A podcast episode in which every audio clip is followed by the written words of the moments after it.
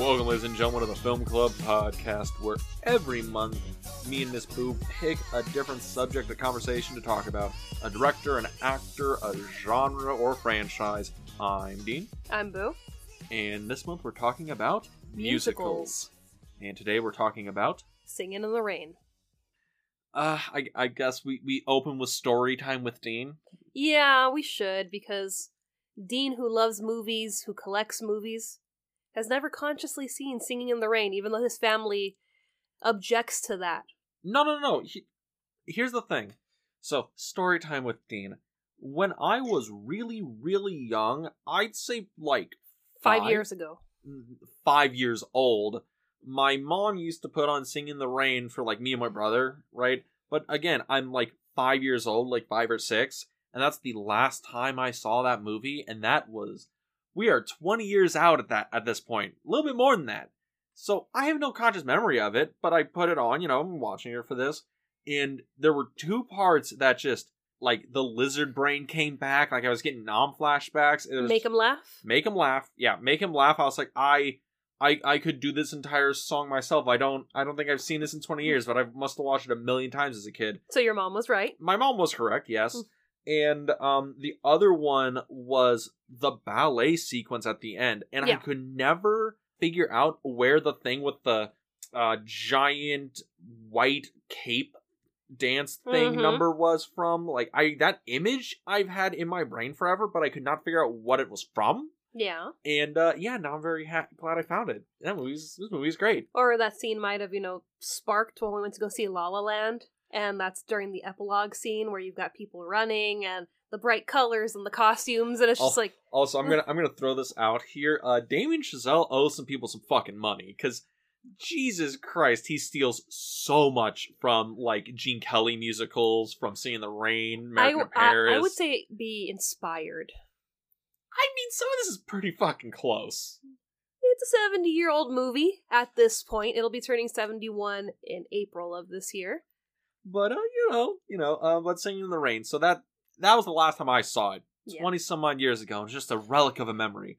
but uh really liked it now. What about you? When was the last time you saw it, or when was the first time you saw it? Uh, I grew up with this movie, so consciously I remember, I think maybe high school Mhm. was when I saw it, you know, in its entirety and could, you know, respect it as a film because growing up with it as a kid, you remember the big musical numbers. You're not really following the storyline, and oh, this is uh, a new generation, you know, ushering in the talkies. Mm. and how you know difficult it is to put sound and acting together and not get you know people walking down the stairs with their pearls and that's all you hear is the pearls clanking or this guy with his cane let me just throw the cane and you know clunk Yeah, and it, it's hilarious it, it is a thing where I'm kind of glad that I watched it now because I can appreciate it more as a Mhm. film.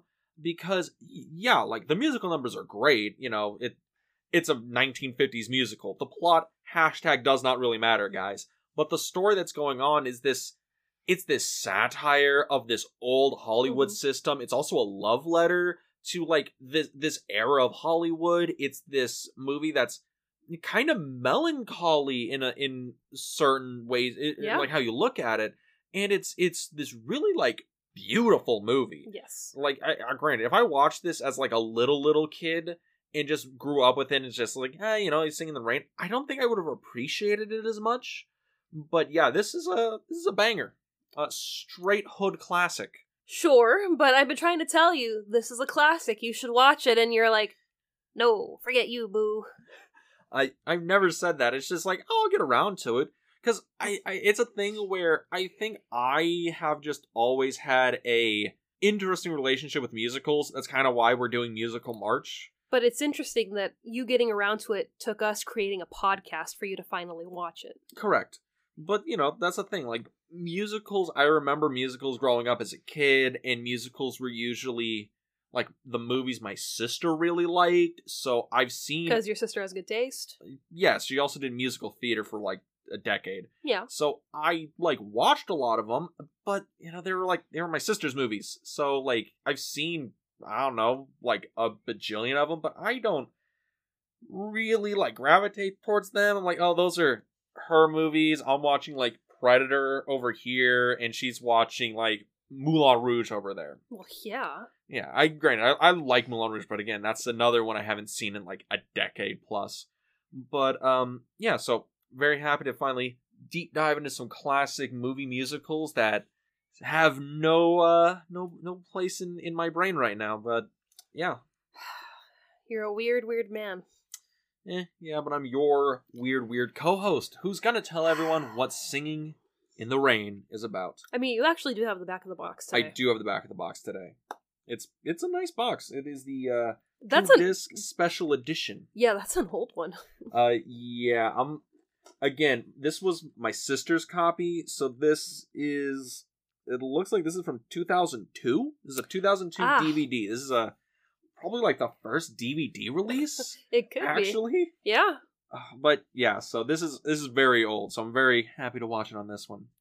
So, what Singing in the Rain is about, generally, on the back of the box here, mm-mm, is silent movies are giving way to talking pictures, and a hoofer turned matinee idol is caught in the bumpy transition, as well as his best buddy, the pro, the pros. I can't read this box. the prospective Lady Love and his shrewish co-star. And when their first sound movie starts to look like a flop, they scramble to so- to sal- so- I can't read this to salvage the film by transforming it into a musical. But the catch in the plan is that the leading lady can't sing. Or dance or act. Nah, she, she's a good-looking face. She's a triple threat. Exactly. and honestly, I think that's an interesting thing about the movie is it's kind of a satire of that old school silent era of Hollywood where you did have actors and actresses who couldn't really do anything. They just looked really good on camera. Yeah, they were pretty, and then that's kind of the sadness of this movie is that this did happen. You know, these characters are fictional, obviously, Yeah. but there were a lot of actors that once the talkies came around, they were out of work because their voices didn't sound right, didn't match their face. Or the first batch of movies they did were written horribly mm-hmm. and it just made everyone think they couldn't act. Yeah. this is also a, a thing where this being a movie about the transition of Hollywood makes it a very interesting movie because it's a Hollywood history movie. Yeah, The Academy loves Hollywood histories. we do. And it was only nominated for two Academy Awards, and they didn't win. Uh, what, were the two nominated? Uh, Best Supporting Actress and Best Music. Uh, yeah, I guess, but they didn't. w- Oh, wait a minute. I didn't American in Paris sweep like the year before. It did, and a lot of people, which was surprising, was when this movie came out, they felt like this was a rip off of An American in Paris. So they're like, well, why are we going to take this movie seriously when he already did something like this? And it's like, no, wait. This is one of the greatest movies of all time, and you're missing it. I mean, it kind of it kind of makes sense because American in Paris for a long time was considered the better of the two, right? And it wasn't until like the 90s where it kind of swapped. No, I mean, it was a big deal once this movie came out. They also got really smart with this movie where they really touched base with marketing. Mm. So they were selling umbrellas, the sheet music, the vinyl. So it's kind of like they f- kind of figured out, hey, we're going to release this and we're going to do it like now how we release movies where you get the soundtrack. The big media campaign, Big the ad media- campaign. Exactly. So it's like, you know, this movie was really smart, uh, marketing wise, production wise, because I mean, this is number five on the AFI Top 100. I don't know where An American in Paris falls. Oh, it's not on the list. It's not? It was on the list in the 97 one, Mhm. but it has since fallen off, which is why I'm like, uh, American in Paris used to have this really big love, and Mhm. people for a while thought it was as good or better than Singing in the Rain. But in the 80s, 90s, basically those two camps kind of Yeah. pulled apart, and Singing in the Rain just went to the straight to the top. Because honestly, I because we watched American in Paris last year, And that was your first time watching it. yeah, and it was probably my first Gene Kelly musical like that I consciously remember as an adult. Mhm. Uh, and I thought that movie was really good. The ending ballet sequence was Yeah. phenomenal. And seeing Singing in the Rain, I'm like, oh, this is just American in Paris, but like just generally better overall. Like the Hmm. songs are just one notch better across the board. The dance numbers are way more intricate. The Hmm. ballet sequence at the end of Singing in the Rain is beautiful and Hmm. fascinating and also like there's a part in there where I'm like, how did this get past the censors? Like, what the hell? Is it the legs? Oh, oh, uh, with uh Cyd Charisse in the in that Sid Cherie, yeah. in that in that slinky green Mhm. dress. How did that woman is the reason the production code was designed in that sequence? I mean, My word, We're looking at the back of the box and it says G. It's rated G. There's we are on the verge of a triple R rating in that sequence. My word, It's not triple R rating. Ugh. It's PG thirteen. It's just legs. Ah, yes, yes. She's, you know, of sh- leg. she's vamping him. She's you know seducing him. But I love that that whole ballet sequence is telling a story Mhm. of you know he's this crazy kid that just he's got to dance Gotta dance. and he comes to Hollywood and just showing you know the arc of I've got talent, I've got drive, this is what I want to do, and just seeing him you know elevate to stardom and then kind of you know get forgotten a little bit and you see the next kid coming through who's excited he's got to dance too and he wants to be a star. That's hollywood. That's it's just cyclical nature of it- stardom. yeah it's just you know this big circle where you know it's just okay you rise to the top you go back to the bottom and someone fresh and new comes in and it's the same it's a circle of life. It's really interesting because the movie is making a, a comment on stardom, a comment on celebrity, especially of this like early Hollywood era. But before we get like really deep into you know the the messaging, the the meaning, the story, the, the all that stuff, uh, I want to talk about the man of the hour here, Mr. Gene Kelly, Yes. who's directed all the dancing sequence. Right, he choreographed them, and I Mhm. believe he directed them, yeah and he, he stars in it. he choreographed starred and co-directed the movie Yeah, because it's a weird thing. Because there were two directors. One did all like the non-singing and dancing parts, and then Gene Kelly directed all the dancing parts. yeah stanley donen would be the one that choreographed everything else and gene kelly took over the other half of it yeah. But what are the merits of um your Gene Kelly movies? Like, what stands out to you about a Gene Kelly musical or a dance movie that maybe a um a Fred Astaire Ginger Rogers movie doesn't? Well, I think with like Fred Astaire and Ginger Rogers, their movies are very dreamy. Mm-hmm. You feel like, you know, you're floating on a cloud with them. They kind of give you that feel. And with Gene Kelly, it's just the world is just such a beautiful place. They're very vibrant and bright.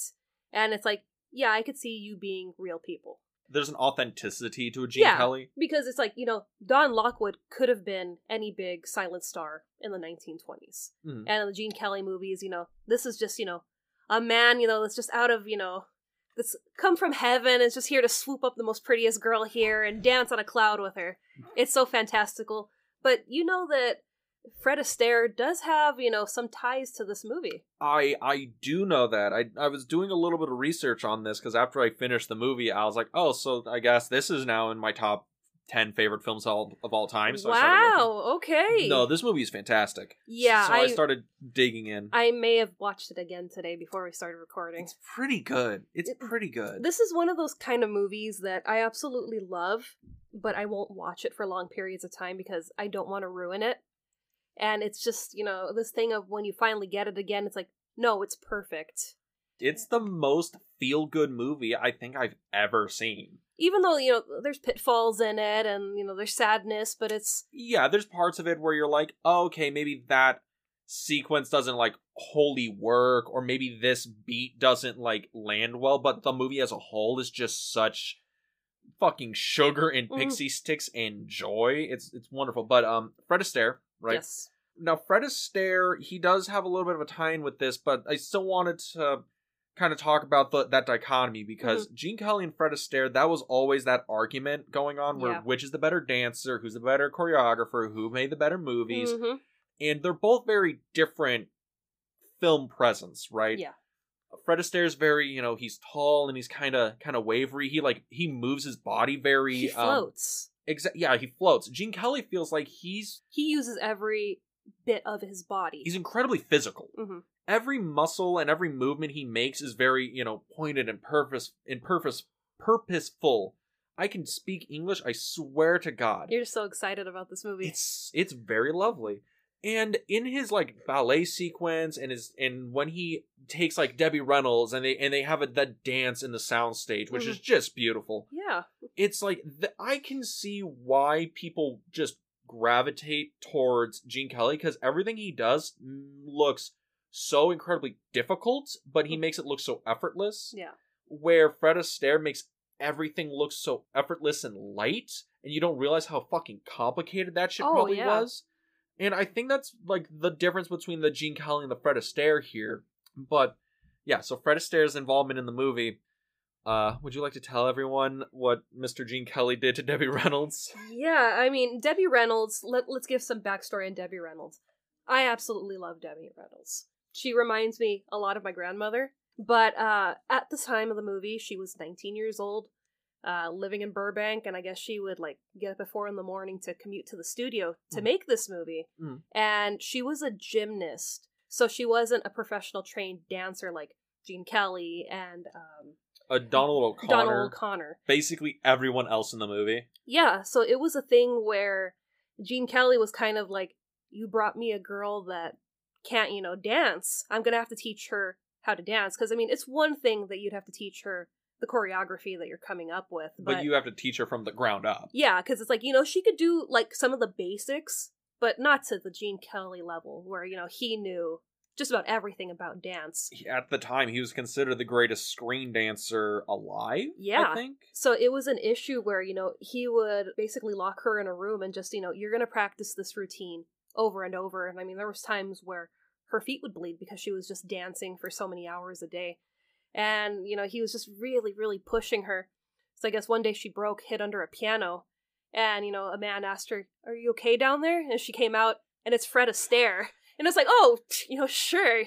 Fred Astaire, he's uh, just here. And she explained what was happening and he offered to train her you know so apart from being taught by gene kelly she was also taught by fred astaire how to dance That's an interesting thing because you know we've heard stories of very demanding directors, Mhm. very demanding, very demanding people in the film industry, Yeah. right?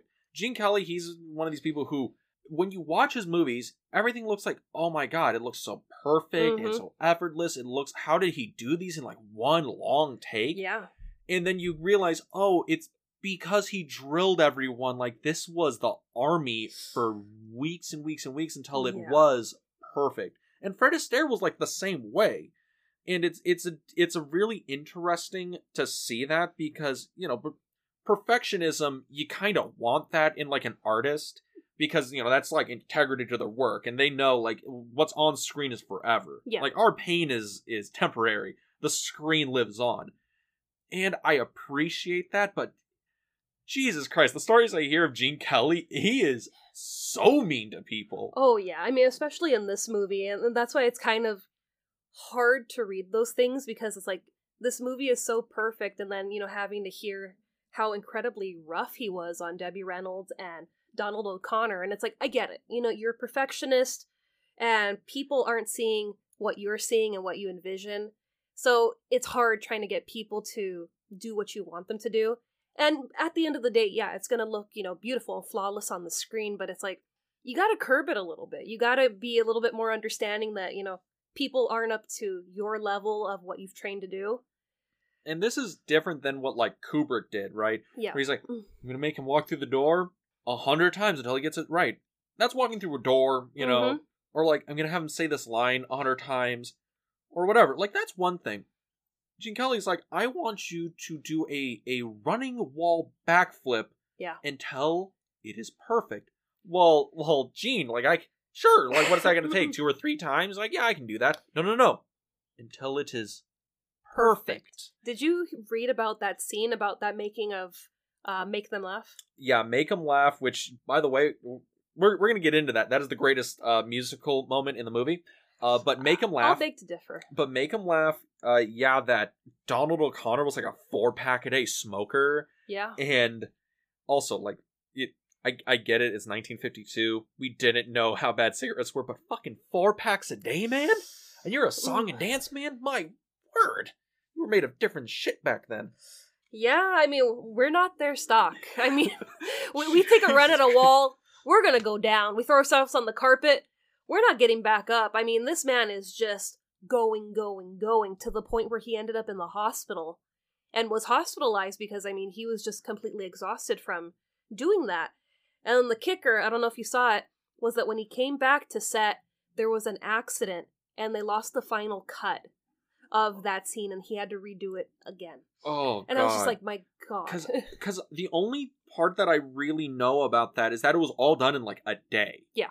And I think that's the other impressive thing about like the Gene Kelly Mhm. musicals and the dance sequences is that there's so few bits of coverage. There's so there's so little editing going on. You're really watching these three, four, five minute long, long takes of him just dancing or any of the actors dancing and make him laugh.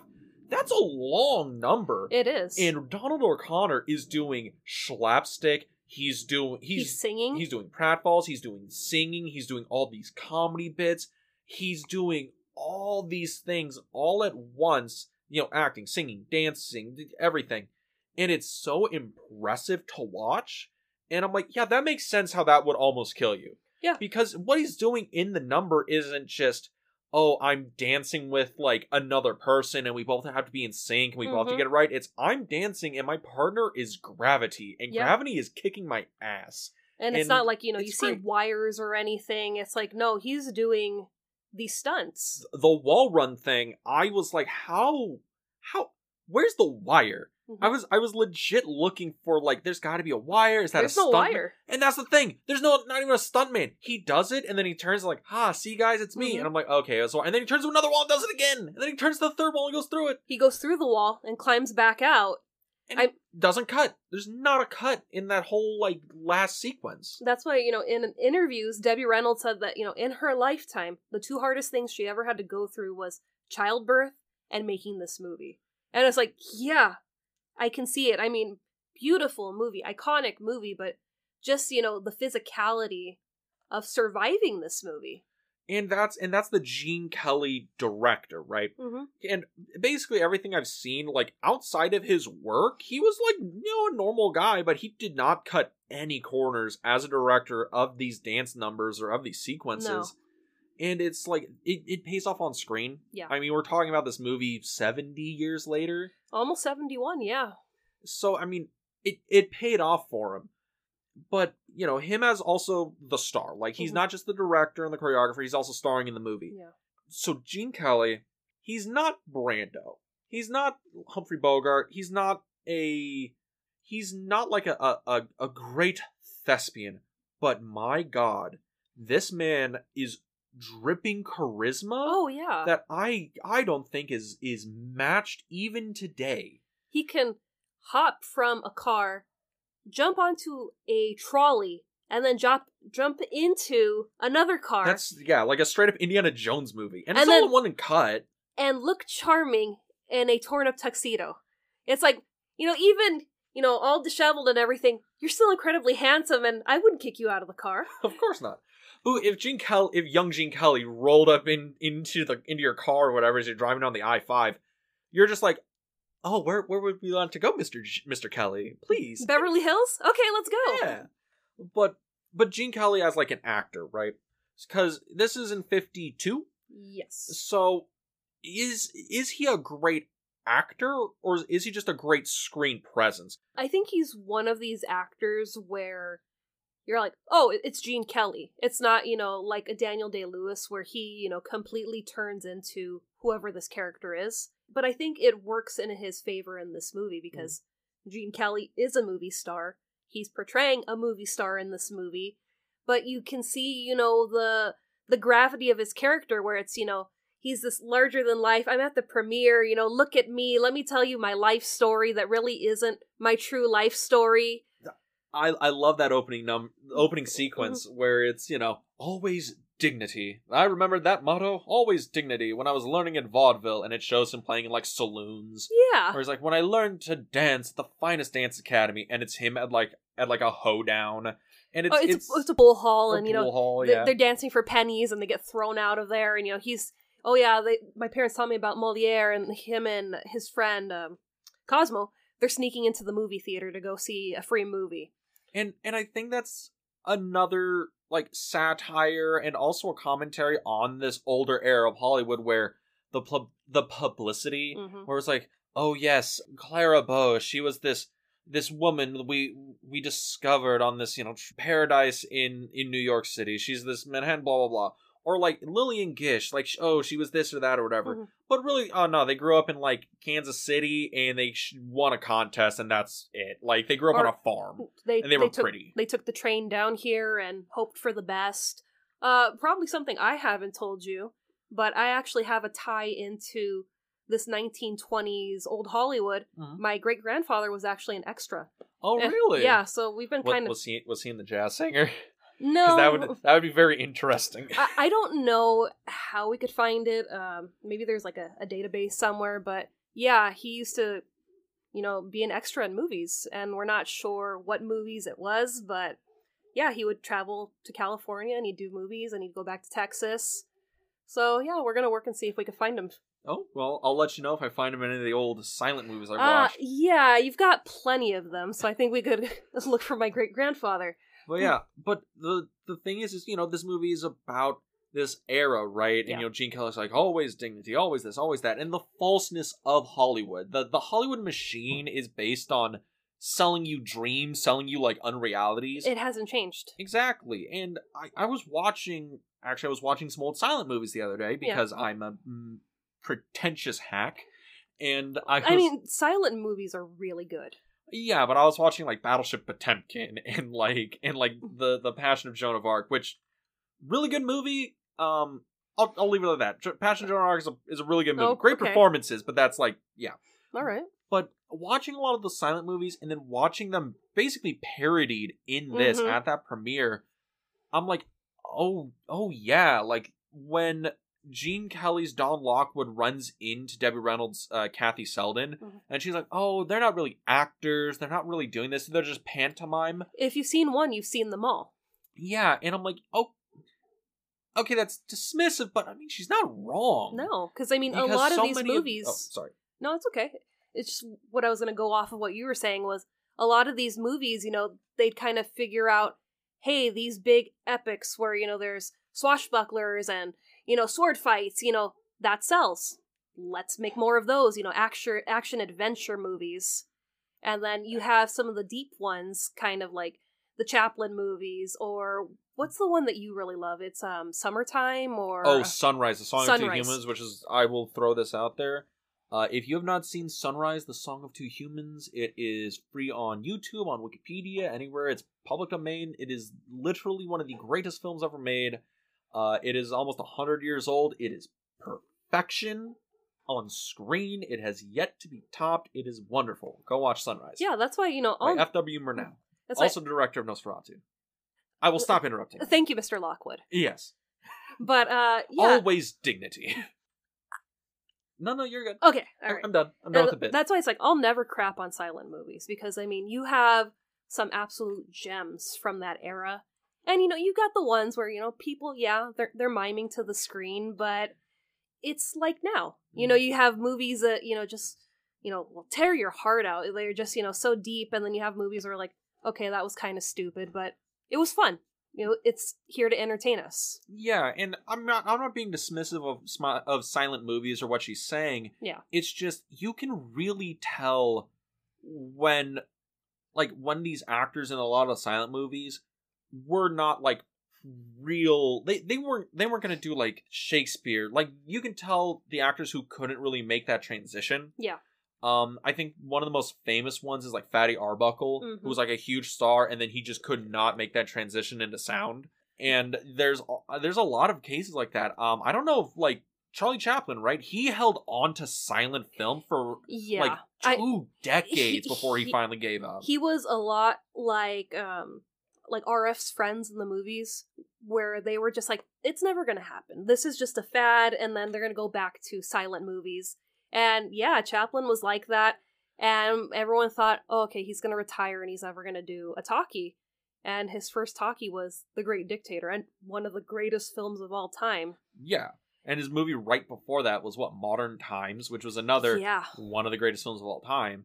And he, I mean, like, there's also like Buster Keaton, Mhm. who he didn't have a lot of like big hits or successes Mhm. at once Talkies came in, Harold Lloyd. A lot of like those silent era actors, once, you know, talking became like a necessity, it wasn't a fad anymore, couldn't make the transition. Like the director portrayed in this movie, Dexter, Yeah. he's one of those directors where you can tell, oh, he can't he can't make that transition. I mean, even when he's doing the sound moom like the sound scenes with it's hilarious. yeah, with Lina Lamont played by um Jean Hagen, who is absolutely the funniest part of this movie. Yeah, and originally her character Lina Lamont was written for.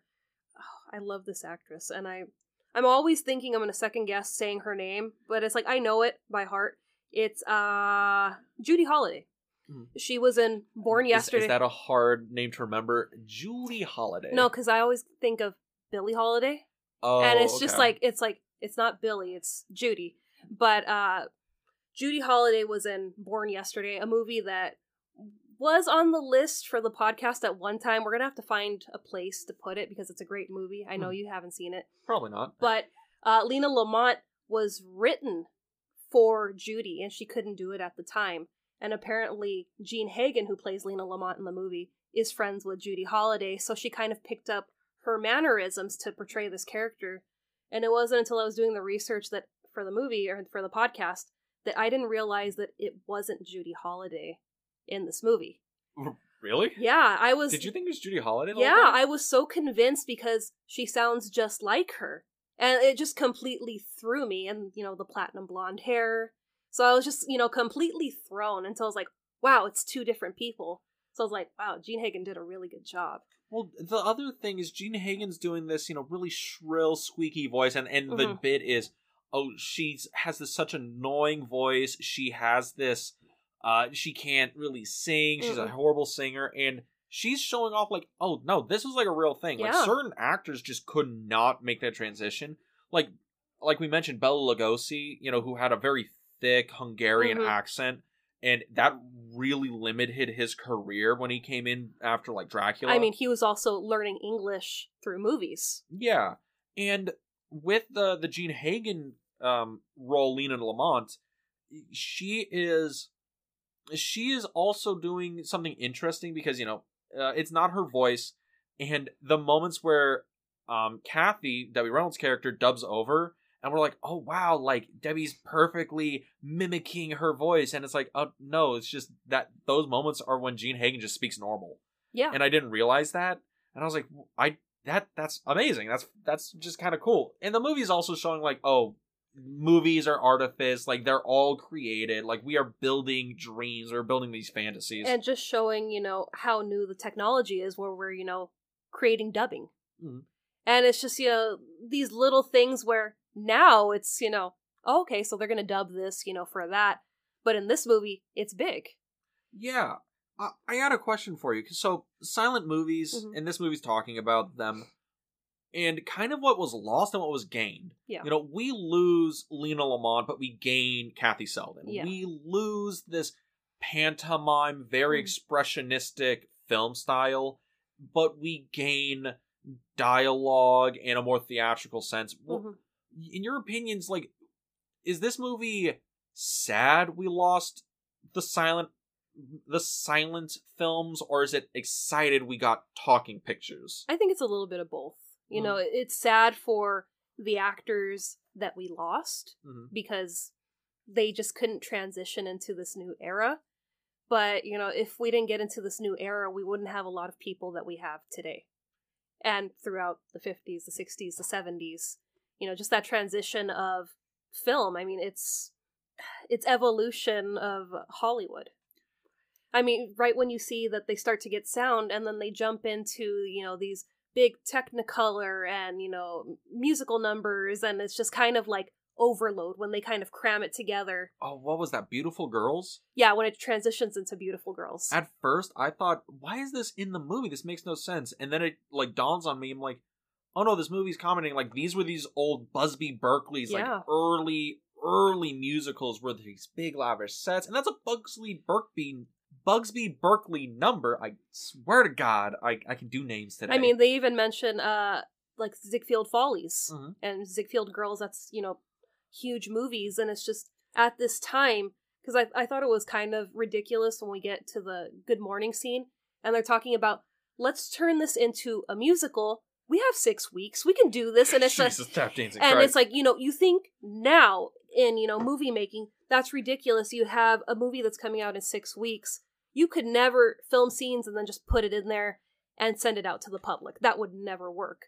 But in this time, you know, along with the silent movies and now transitioning into t- to the talkies, they could totally make you know movies and movies and movies. Oh no, that that that is a that is a that is a, a falsehood. So the, here's the thing: back in the silent era, your average like movie production runtime was like really short. That Yeah. that's true. It was it was like two months, eight weeks, or whatever. And, Yeah. or, and you can pump out a full movie. it's not like now where it takes years. Yeah, because you know silent movies, you had you didn't have to sync anything. Mhm. You can light however you want. You can just do takes, whatever. It was it was much easier. Yeah. When sound came in, everything quadrupled in terms of production time, and yeah, it was easier because you didn't have to care that much about quality. But you saw uh, Broadway Melody, and he's like, "Don't worry, it'll it, it'll be premiered next week. I'll only need like three days to shoot it." I'm like, "There's it in real life that took them like three weeks to shoot Broadway Melody. Yeah. Like there, there ain't no that there ain't no way they're doing all these musical numbers Yeah, in six weeks. I think Broadway Melody was the most expensive. Ex- uh, Most expensive I think Broadway Melody was the most expensive scene in the movie. wouldn't surprise me. And but that's but that's the thing, right? The movie is a is is a fantasy. Yeah. And that's the thing about musicals. Musicals are just fantasies. And it's so interesting in this in, in Singing in the Rain. It is absolutely a fantasy and this kind of love letter and satire of this era, Mhm. of this transition. And I think it's kind of beautiful hmm because it's de- it's definitely misses that old era of that silent Hollywood, that transition, and it's and it's so exuberantly happy that now we can sing and dance and be and actually do musicals, right? Because musicals only exist because of talkies. The first Yeah. talking picture was the Jazz Singer, which, Yeah. in all intents and purposes, was a musical. Yeah, and I think it was interesting. Um, you know, like most movies, the the music was written before the the script was actually written.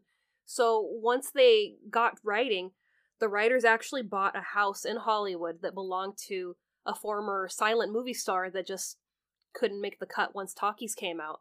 So they're kind of like, you know, let's use his kind of failed experience and write, you know, this guy, you know, let's see if he can survive talkies himself which Don Lockwood abso- absolutely could.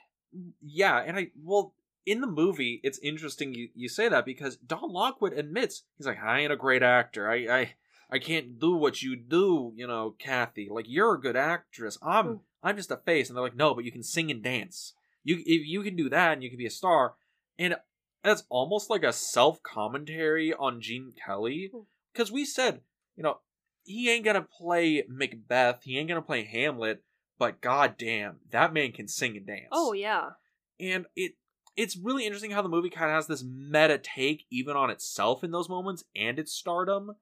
Um but i wanted to ask you something because we're you know we're a little into this. Yeah. what's your what is your in your opinion the best song or your favorite you know scene in the movie So it, it could be the same or both it's up to you so growing up, you know, obviously my favorite was "Singing in the Rain." it's the most iconic It's the most iconic. Um, for me, uh, we'd go to Movie Land Mac. blah, blah, blah. Mov- movie land mac world mgm studios As a kid, we'd go to Movie Land Wax Museum in Buena Park, and one of the installations there was Gene Kelly hanging onto the light post with the rain, and you hear the song play over. So I was like, "Oh, cool! I get to see that in person." So I love that. But you know, I think in high school when I saw this in its entirety, and still today, it's uh, "Good Morning." good morning That's my favorite song off the soundtrack. That's my favorite scene. I just love, you know, how this little dance in the kitchen turns into this full, you know, wide scale performance throughout the house. it shows off like how in sync all three of them are. It works even into the story where it's like, oh yeah, we're we're gonna make this into a musical, Mm. and then Debbie Reynolds, Gene Kelly, Donald O'Connor all just perfectly like melt together. They all dance together in this perfect way, and it's like, oh, you three are all in sync. And then at the end, when it's broken apart, it's like, oh, But you know who's not in this and who's going to be a big problem? Lina Lina. La- Lina Lamont, and it's that's a really good scene. Good Morning is is really really good. I mean, let alone, you know, them hopping onto the couch to make it fall. They did that 45 times till they finally got what they wanted. Well, Jesus. well what Gene Kelly wanted. They- they- I'm almost convinced the uh who's the what was the name of the like actual director of the film? Uh, his name was Stanley Donen. I'm convinced Stanley Donen was like, Gene, we got it on take three. Why do you want to keep doing? it?" He's like, Yeah. it is not perfect yet. It is not perfect. I am Gene Kelly, and it is not perfect yet. Mm. Dance, dance, monkeys, dance. And I mean, you have I'd that. also, I imagine he probably yelled that a lot. Dance, monkeys, dance. I mean, you just get that from other movies and TV shows. I, I'd imagine Gene Kelly would have would have said it at least once. But I mean, he Gene Kelly's a lot like other artists, where you know, it's not perfect until he sees it's perfect, and we'll just keep going and going and going until we finally get it. And I mean, I watched that scene two times, and you know, under twenty four hours, and I looked to see if anyone breaks out of form. No, they are you know a well oiled machine throughout that scene. and that's the the thing that goes through the entire movie is well oiled machine these these actors these performers they know exactly what they're doing it makes everything look so effortless and seamless how the movie shot makes the dancing way more impressive Mhm. and uh, in in my opinion like good morning that's fantastic song Yeah. probably top three in the movie but it's It- not make him laugh. It it's also used in a Folgers commercial, so every now and then all right now it's in the top five. It's gone down. The, they'll they'll break it out, so it's one of those ones where it's on my Apple Music, so every now and then I hear it, but it's like you know I might hear it in a commercial and then I'll have it stuck in my head for like a week, you know, because it's it's such a good song. It's simple and then it breaks out into this really big piece. But make him laugh is your favorite. You're you're sticking with that. make well make him laugh is definitely like my favorite like musical number um because it's just donald o'connor is going off the off the walls and it's it's a thing where um it reminds me of the movie sullivan's travels i Mhm. don't know if you've seen it Yeah. and it's a preston sturges movie and he's talking in that movie like yeah all these you know actors and hoity-toity you know uh uh you know artsy types want to make these hard dramatic movies but people want to laugh life's Mm. hard already guys people want comedies they want light they want lighthearted you know Yeah. the world sucks when you go into a movie theater the world doesn't have to suck Mm. and when donald o'connor's doing you know make him laugh and he's saying oh you know dad always said you know make you know uh, Be an actor, but make them laugh. be an actor, make him laugh. I'm like, that's like a nice, you know, message, and it reminds me of that Preston Sturges movie, Sullivan's Travels, and I think it's a very good, um, good and smart thing, Mhm. and it's also commentating on the film where it's like, guys, Singing in the Rain, it's a feel good movie, guys. We're here to make you laugh, make you happy. Life outside is rough, but in here, it's just singing in the rain. It's just pretty. but the best scene in the movie, best scene in the movie by far, Okay. is going to be it's it's Broadway melody. It's that entire s ballet sequence that is j- it is awe inspiring. In in It tells term- a story. it tells a story with no dialogue. It's this beautiful ballet sequence. I can tell Gene Kelly probably adored the movie The Red Shoes by Michael mm. Powell because my god, this this takes some homages from it, And but I- it is beautiful. I did find, you know, the facts about it. It took a month to rehearse it. Yeah, that that's about right. It took two weeks to shoot it, and it cost six hundred thousand to make it, a fifth of the overall budget of this movie. Yeah, that sounds like a Gene Kelly move. Just, Yeah. just a power move, you know. But I'm gonna. it- s- I don't want to talk for like 20 minutes in the movie. I just want to dance. Well, gotta dance. Gotta dance. But I love that, you know, this big elaborate scene that costs, you know, a fifth of the budget, you know, is him explaining it to RF, and RF's like, I don't really see what you're trying to tell me, but I trust you. and I love that because that that explains why it looks so fantastical It's and his imagination. it's all imagination. And then when you go into his imagination of him telling him the story to RF, and then it goes deeper in his imagination when he sees um uh, uh Cyd Charisse come in, you know, the the vamp dance, right? Yeah. And then it that's another level where it's completely expressionistic, where it's that giant flowing like white cape thing, Mm. and he's dancing around her, and it for some reason it's floating 45 goddamn feet in the air. Well, no, it was a huge piece of fabric. So it's like, you know, they wanted to show off just how vast this space is. And that's, you know, Gene Kelly is like, yeah, this might be 45 yards of fabric, but I'm going to run it and I'm going to make it look beautiful, which he does. But it was interesting. Um, originally, I think they wanted uh, Debbie Reynolds to be part of that scene, Mm. but, you know, Debbie Reynolds doesn't give off the vamp vibe. Well, also the like the complexity of that dance sequence. Yeah, she she that was probably would have actually killed her. Yeah, I know. There, there was no way that he was going to be able to teach her that in two months because that was just, you know, that would be brutal on someone that's fairly new to dancing. Mhm. But actually, I can't think of her name. He wanted his co or co-star from An American in Paris.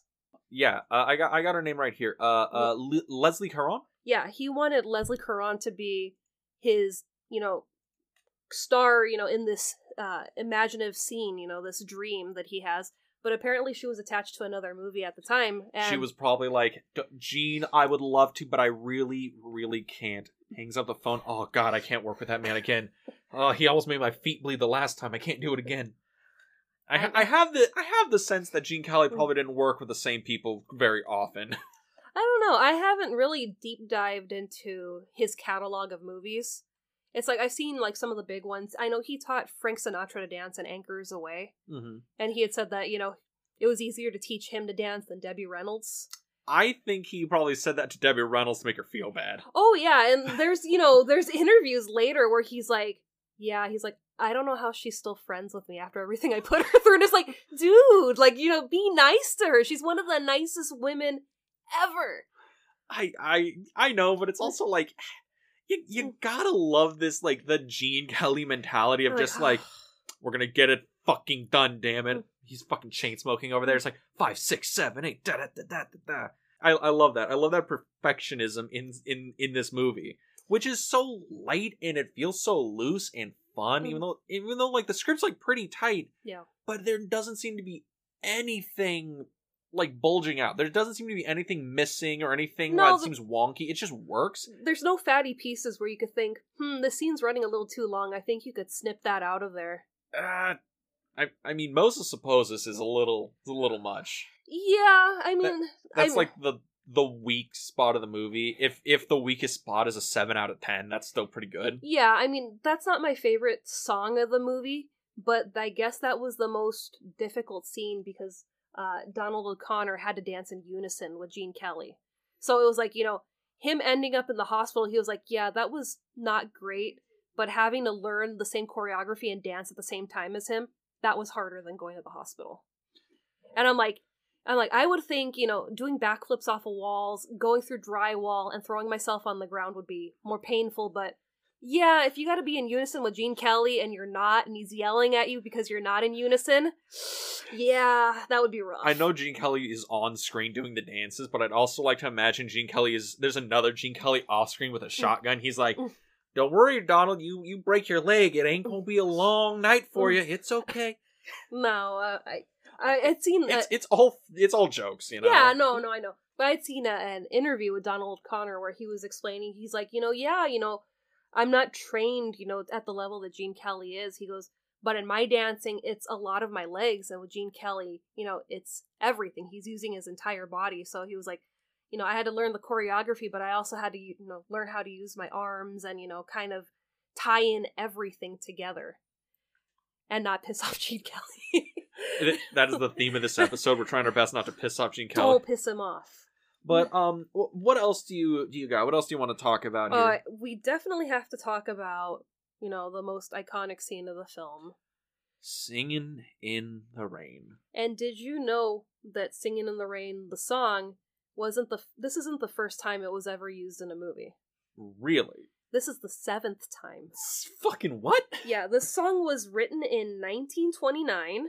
Okay. Uh, I have it somewhere by Arthur Freed, and I guess he was like writing a, a musical or a play with, yeah. with the same title. I know I know Arthur Freed produced this and mm-hmm. he his concept for the movie was I have a lot of these mo- these a lot of these songs in my back catalog and I want to get some more you know juice out of them so here's a bunch of them put them in a movie and we'll go from there.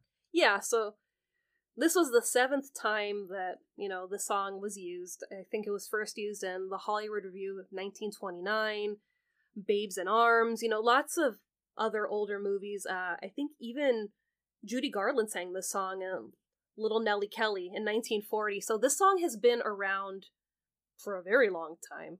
But I mean, when you think of Singing in the Rain, you think of Gene Kelly in the rain, singing and dancing, completely drenched. Or you think of, you know, uh, Malcolm McDowell playing Alex DeLarge in A Clockwork Orange, but that is a very different scene. Yeah, different, but I, I like to think that we think of uh, Gene Kelly. I mean, the Gene Kelly version is over the credits of A Clockwork Orange. It is. Have you seen Clockwork Orange? I have. Have you? I have. All right, all right. Well, I'm watching you, kid. I know.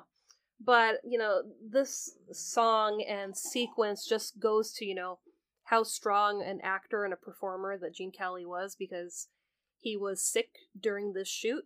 Um, I think this was shot in the summer and he had like a fever of 103, completely drenched. Uh, I think, I don't know how many takes he did of this, but you wouldn't be able to tell that this man was ill. No, and see, that's one of those things where I don't know how much is Hollywood legend and how much of it is fact.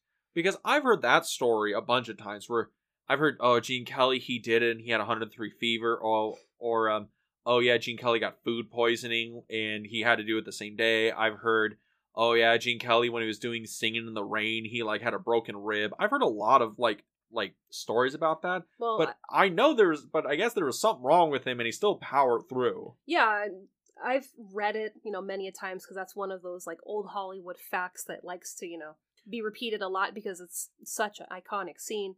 But yeah, I was watching um, a documentary about the making of the movie, and Debbie Reynolds was no, no, he was sick, and they had to shoot that that day, and he was like, okay, I guess we're gonna shoot it until we get it, and it's like, man, this guy was a powerhouse. It's like, Well, it's probably one of those things where uh, Gene Kelly probably couldn't be like, "Oh, I'm not feeling good. I'll take the day off."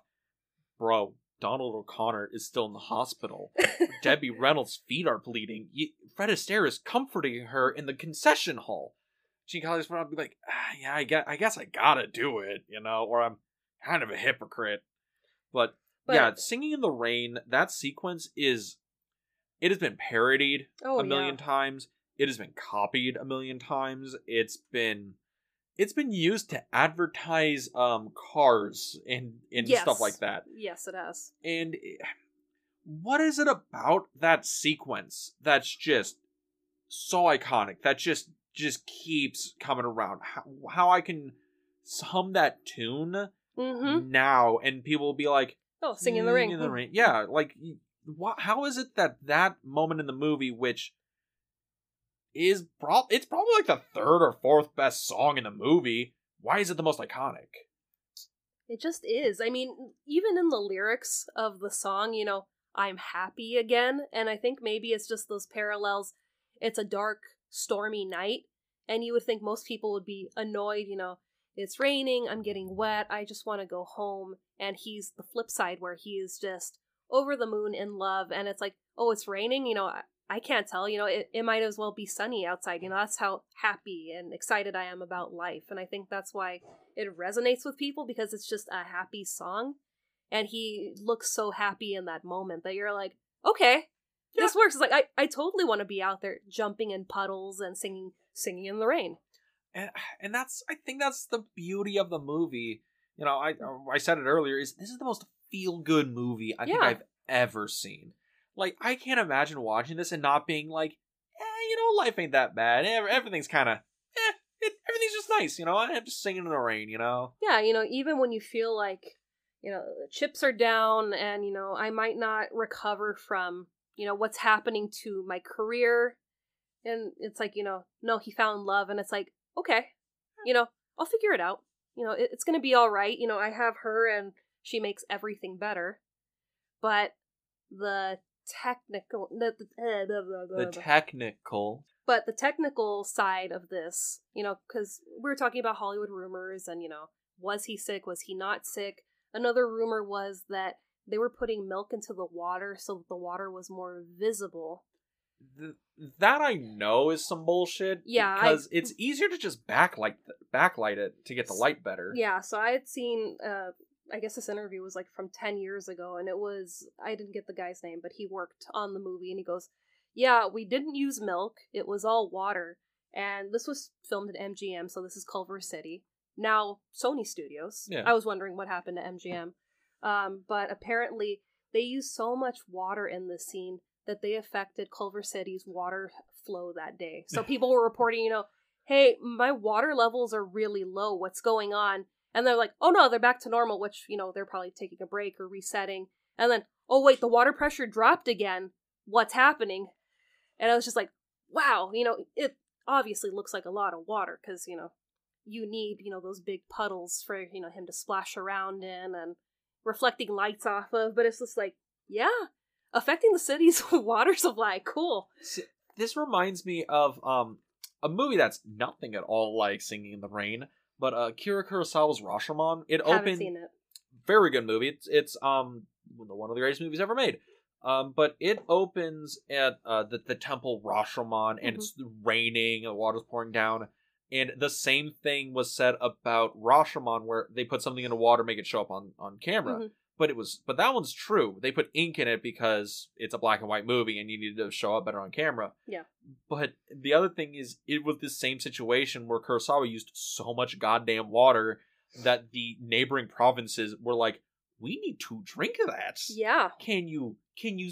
you- Two take Kurosawa, man. Just come on. I know it's take thirty, but can we? Can we roll it back a little bit? Yeah. And- so You know, it, it's fun. It's kind of funny. You know, it's like ah, these directors want to use rain, and everyone around was like, "Bro, like."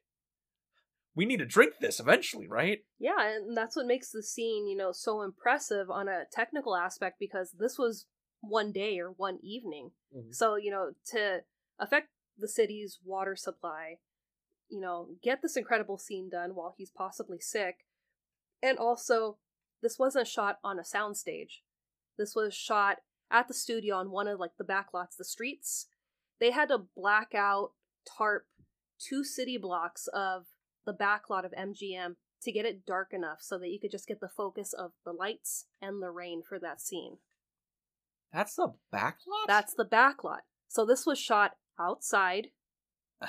Jesus, tap dancing Christ. Yeah. Okay, that's incredibly impressive. Yeah, so Because it, it looks like it's a perfect soundstage, and then it's not. It's outside. Jesus. I I mean, don't be wrong. Like it looks impressive as hell, and I guess it makes sense to make that whole street, long street Mhm. sequence work, especially because it doesn't cut very often. Yeah. But that's Jesus. That's impressive. I mean, I guess it kind of makes makes sense why there'd be a lot of issues with that because didn't this movie have like 19 hour days of shooting? Yeah, 19 hour days. Um, I saw something with Debbie Reynolds where, you know, talking about how Gene Kelly was a perfectionist. Apparently, he didn't let them go till I think their workday started at like 5:30 in the morning. He didn't let them go till 8 o'clock the first day at night because he wanted to be the first on the lot to have a scene cut from their first day of filming. Mm. Hmm. And it was just like, yeah, you know, that's a cool flex to have, you know, ooh, we just started our movie and we have our first completed scene done. But it's just like that's a little that's a little hardcore, Mr. Kelly. But I was just like, okay, all right. So yeah, you know, these were really long days. Lots of dancing, lots of singing. I would be completely exhausted. Yes. Like an hour in. Yes. But uh we're we're closing in on about an hour here, Miss Boo. Do you have any any final thoughts before we try and hit that wrap up? Well, I think one thing we need to talk about in this movie that's just as important, you know, the look of the movie, the songs, is the costuming of this movie. Yeah, because I think people don't realize this is a period piece. It's supposed to take place in like 1927. Yes, and you know, with this being filmed in the 50s, there were still people that lived through the 20s, remembered the 20s, so it was a thing where they needed to be as authentic as possible. Mhm. So it's not, you know, they didn't wear that in the 20s. You, It's it's not like Gone with the Wind where it's like no one's alive for the Civil War, so we can kind of dress however we want. speaking of Gone with the Wind, there's a tie-in with this because the Was, cost was Clark Gable the first choice? No, the costume designer of Gone with the Wind, Walter Plunkett, was the costume designer for this movie. Oh, really? Yes, and with I Gone with the Wind, I feel accidentally smart. but with you know Gone with the Wind, they had so many extras. I, I forget how many there are because you know they are creating the Civil War. You know when you have that great scene where they pull out, they're just pulling backwards that long you know Oh, Frame- that yeah, that long crane shot where it just it looks like it's like oh, there's like forty people in frame. Okay, maybe they have hundred extras. Is that ten thousand extras across this battlefield? yeah. So in an interview, he said that he made more pieces for this movie than he did for Gone with the Wind How is that even possible? Because they needed to have you know enough costuming for like the the ballet dream scene, all the other scenes in the movie. There's just you know so many dance scenes and you know movies are being filmed throughout this movie. I mean that Actually, that yeah, because there's there's three or four musical numbers where the extras roll in and there's like 80 goddamn people on screen and they all are dressed completely differently and each scene they are dressed completely differently well there's also that scene right before the the studio stops and they're gonna transition over to talkies.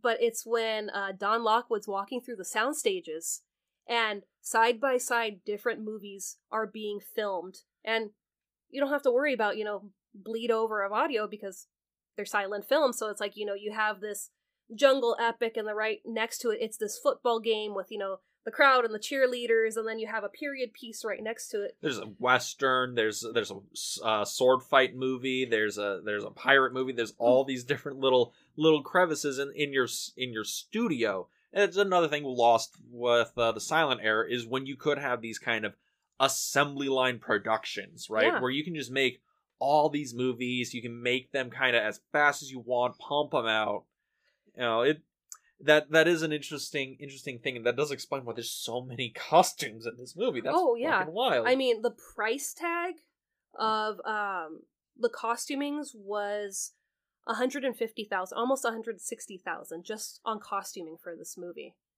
this movie this movie cost a lot of money for 1953 52 Oh yeah, and you know, on its initial release, it made 7.7 million dollars back.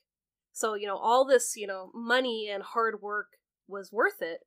But, you know, tying into the costuming and everything, why that's so important, uh, Debbie Reynolds was Mhm. a very big big advocate for, you know, preserving Hollywood history.